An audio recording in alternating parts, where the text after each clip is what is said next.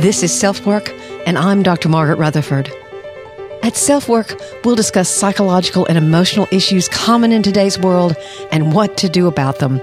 I'm Dr. Margaret, and SelfWork is a podcast dedicated to you taking just a few minutes today for your own self-work. Hi, I'm Dr. Margaret, and welcome to SelfWork. We're going to be talking about listening today. So many couples come to my office and say, you know, Dr. Margaret, we just don't know how to communicate. And what I've learned in the many years I've done therapy is really they're talking about not knowing how to listen. Now, you're a listener, you're a podcast listener, so you obviously enjoy listening or you have some listening skills. So I'm hoping to be able to help you, especially in your relationships. First, I'm going to tell you a phenomenal story of how one couple learned how to really listen. It's very dramatic. And then we're going to go over 6 bad habits that we can all get into. They're very common things, but I'm going to tell you, at least from my perspective, how you can change them. Then I'm going to give you that specific technique that the couple I talked about at the very first actually was trying to learn how to do and how to practice. And I'll give you that technique so that you can practice at home.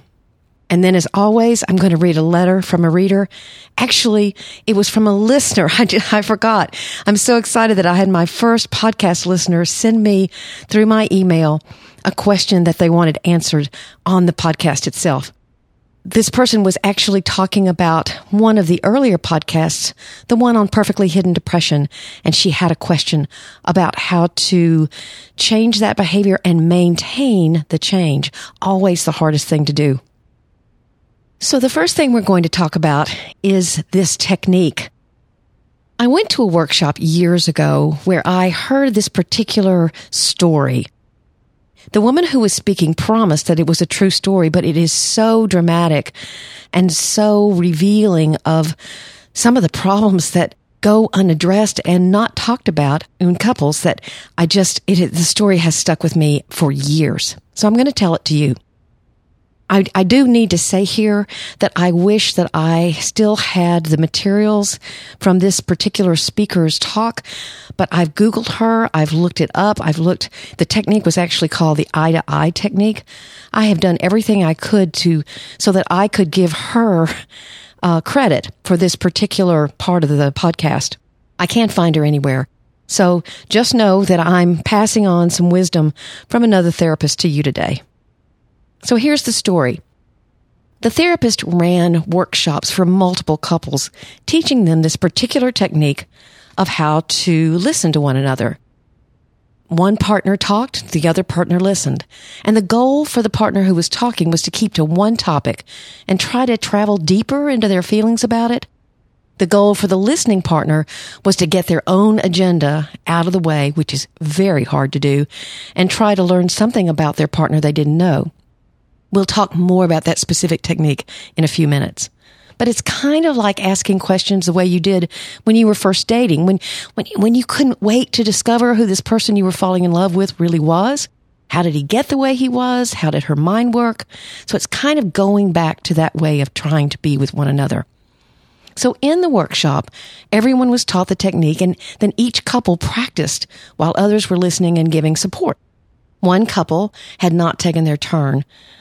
And the husband said, "Come on, let's go. I'm ready. I've watched other people. I think I've got this." The wife said, "I can't. I don't think I can say what I've been feeling, and you wouldn't understand." Husband again, "I promise. I can. I've watched others. I get this." So the room settled down to listen. She said, "Okay." She paused. "I often wish for your death." The room became extremely still, and a couple of very long seconds went by. This was his answer.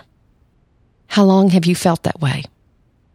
They went on to have a discussion of really how just utterly hopeless she had felt about their marriage. She tried everything. Her fantasies about his death didn't mean she really wanted him to die, but that she was just incredibly demoralized and desperate. The marvelous thing, he really did get it. The next day, the speaker said that the couple came into the room and they were laughing. And when they asked what they were laughing about, the husband said, well, we were walking down the sidewalk and a semi-trailer was coming the opposite way. And I looked at my wife and said, now's your chance. So they obviously had done incredible healing. Good listening is a skill, but like every other skill, practice makes it better. And why do we stop listening in the first place? What are the habits we get into that prevent us from really listening to our partners? There are lots of reasons, but here are a few. It's easy to assume you know what your partner's going to say. You've been together for years, and after all, we can get repetitive with one another. In fact, we can have the same fights over and over. But maybe you ought to think about that you don't really know what your partner is thinking or feeling all the time. You spend hours away from one another. And you each experience life and grow and learn and change, but perhaps in subtle ways, since it's just one day's time.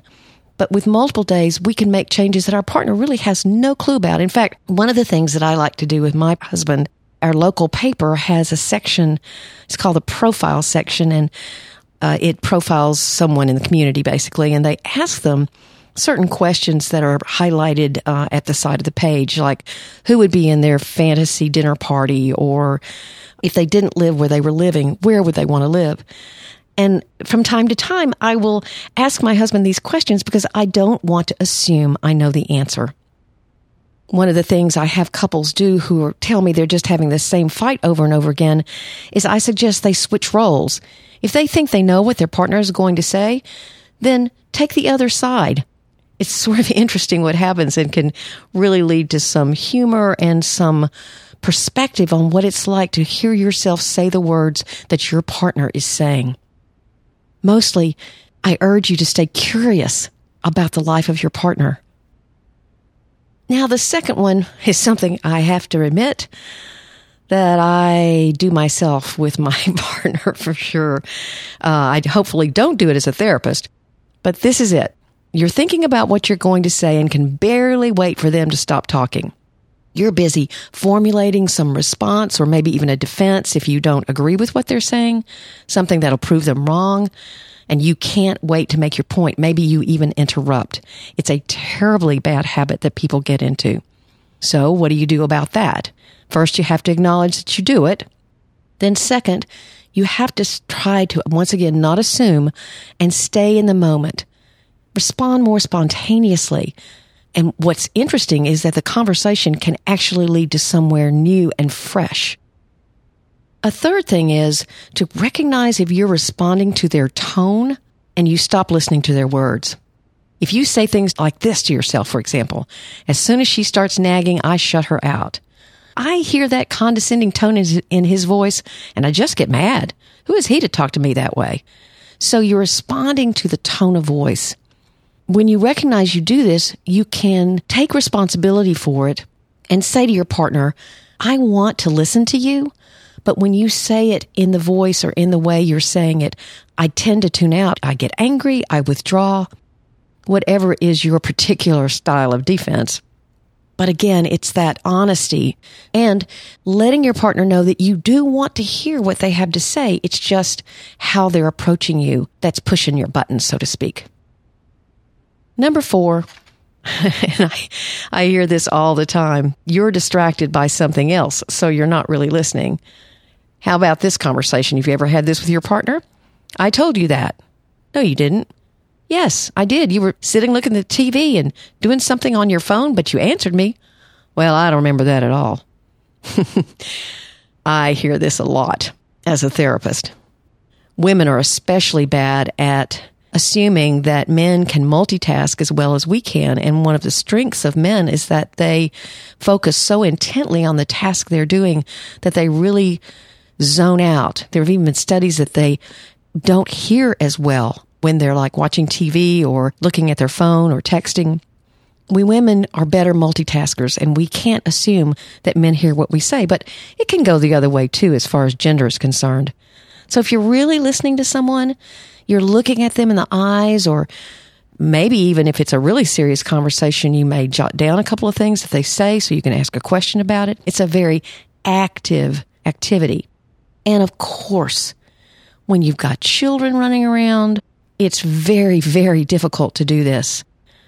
And we get in the habit of trying to talk to each other and listen to each other while we're distracted by so many different things. So finding the time to actually listen. If you really listen for 5 minutes, it's much better than a distracted talk for 15 minutes. And then just a practical suggestion, wait for them to finish what they're doing, especially if it's a man, before you begin telling them something that's really important and that you need for them to hear. This next one is a biggie. You can misread your partner's motive or intent. What I mean by that is you believe their intent is malicious, that they have an ulterior motive behind what they're saying.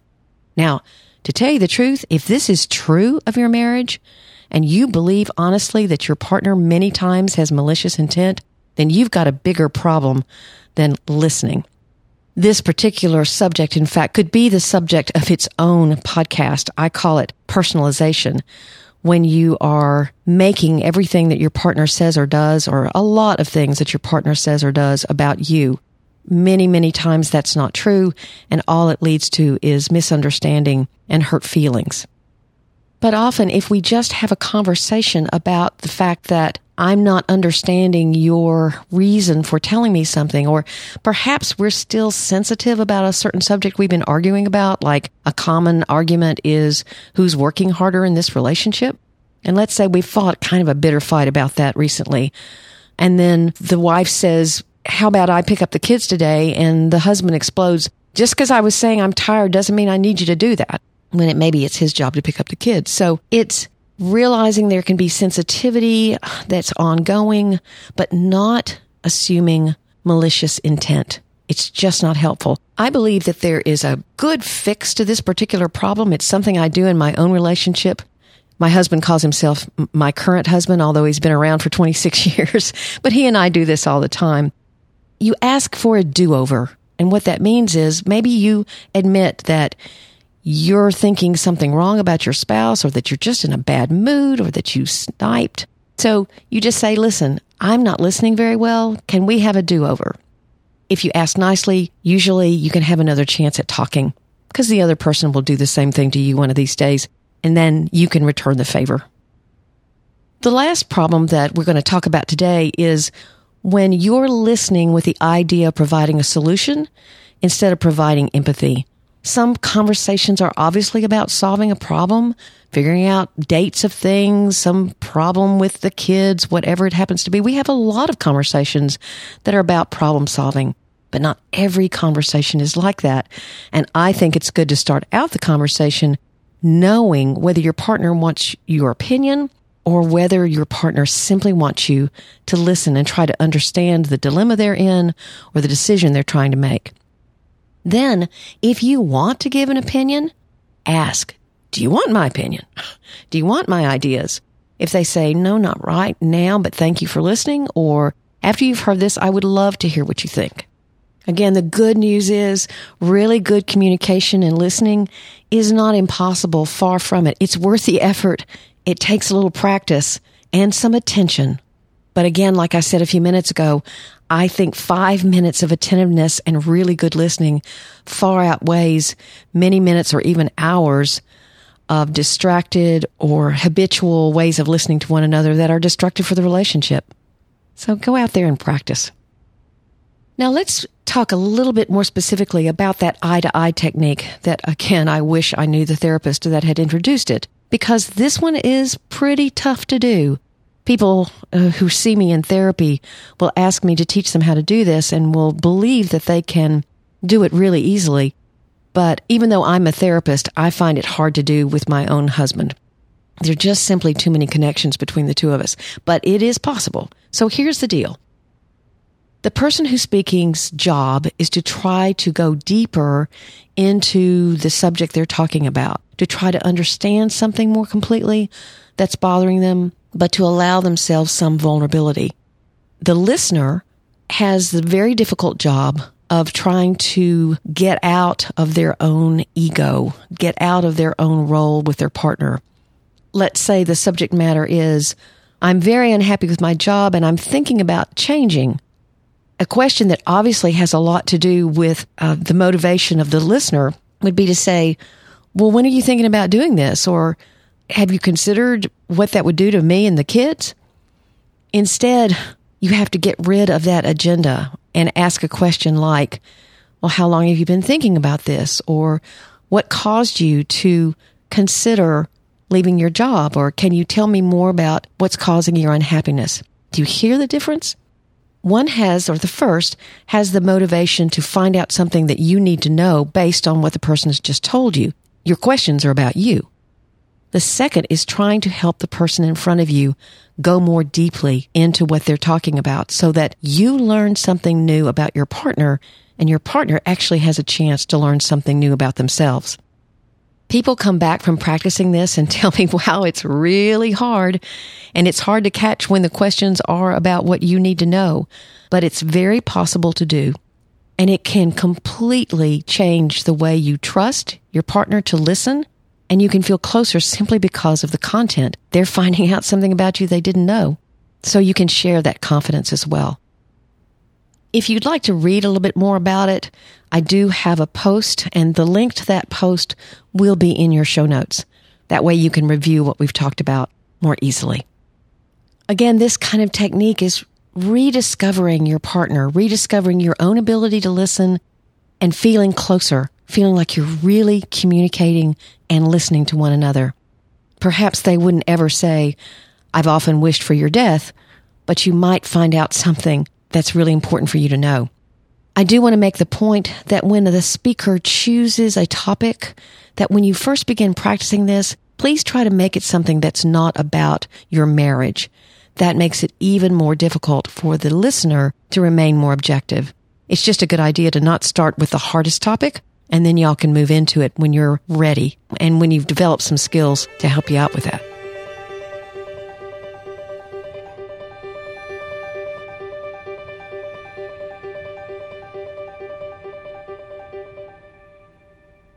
So now we're going to go to the part of the podcast where I read an email from a listener. As I said before, I'm so pleased that it's a listener. I hope many of you will send in questions or comments via my email, which I'm going to give you in a minute.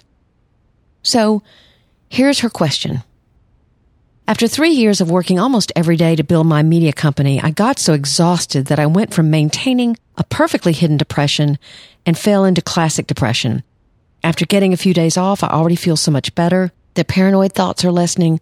My happiness and excitement is increasing. Things are looking so much brighter, except now that I've done the research and discovered that I've lived almost my entire life with PHD or perfectly hidden depression.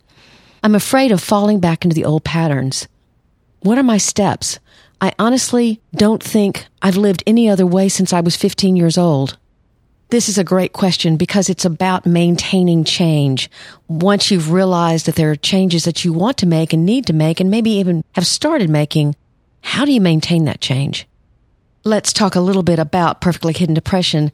There may be some of you who have not reviewed podcasts 3 and 4, which are on perfectly hidden depression and what you can do about it. The term perfectly hidden depression is a concept that I came up with about 2.5 years ago now. And when I started writing posts about it, those posts went viral. In my concept, perfectly hidden depression is depression that presents itself far differently than classic depression. It's not the man sitting on the floor of the bathroom, not having the energy to walk the dog like they have in the commercial. Now that's classic depression. In fact, perfectly hidden depressed people are the movers, the shakers, the goers, the doers. They're friendly, outgoing. They're successful. But underneath all of that, there are rigid defenses against feeling pain, confronting sorrow, whatever hurtful feelings there may be underneath. This could be intentional or really has become so habitual that it's unconscious. I've had hundreds of people send me emails saying they identify with this particular way of being. And one of my concerns about it is because suicide rates are going up for both men and women worldwide. And I'm afraid some of these people have perfectly hidden depression. They're the people who kill themselves. And everyone says, well, I didn't know Mary was depressed or sad. I saw her last week. She looked great. So these are the people I'm trying to reach before their loneliness and exhaustion gets to the point where they do something drastic. The listener wrote further to me that she had made some changes and that she was really enjoying those changes, but she's just afraid of falling back into that pattern. So how do you maintain change, any kind of change?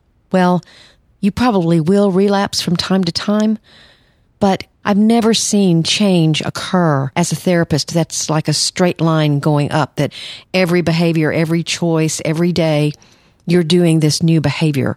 You're seeing this new pattern. You're being able to constantly use new skills. No, in fact, quite the opposite. We're human beings, and so we tend to pull out some things that are old in order to handle the stress. We'd rather count on something that's familiar than is new and unfamiliar. So having compassion for yourself in this process, knowing that it's going to take time to change things that have been entrenched for years. Actually, her question does even reflect the perfectionism of someone with perfectly hidden depression. She wants to change this perfectly in herself so it doesn't return. It doesn't have to be perfect. You just have to practice. And sometimes going into therapy can be helpful because you have someone with more objective feedback, but you can do it yourself. I'm hoping to help this process, by the way, because I do have a book proposal out there on perfectly hidden depression, and I'll definitely have ideas on how to maintain that change. I want to thank you for listening to another episode of Self-Work. I hope you're enjoying them. I probably should have said at the beginning of the podcast that I'm a clinical psychologist. I've practiced for over 20 years in Fayetteville, Arkansas. I love what I do, and that's why I've started the podcast, to try to reach even more people. And I really hope that you will write me, email me, text me, whatever, about subjects that you would like to hear about. Here are the ways you can reach me. My website is drmargaretrutherford.com. My email, which only I read, is askdrmargaret@drmargaretrutherford.com. My office number is 479-443-3413. I'm on Pinterest, Instagram, Twitter. Would love to see you there. At Twitter, I'm at Dr.Margaret. And of course, I would love for you to subscribe. I'm excited to see that people are subscribing. Just know that podcast will be diverse and on different topics. So just because one doesn't particularly pertain to you doesn't mean the next one won't. So I hope you'll subscribe. And of course, I would also love ratings and reviews, especially the reviews. Let me know what you particularly like about the podcast. And of course, if you have any kind of constructive criticism, I'm more than open to that. Again, thanks for listening. I'm Dr. Margaret Rutherford, and you've been listening to Self-Work.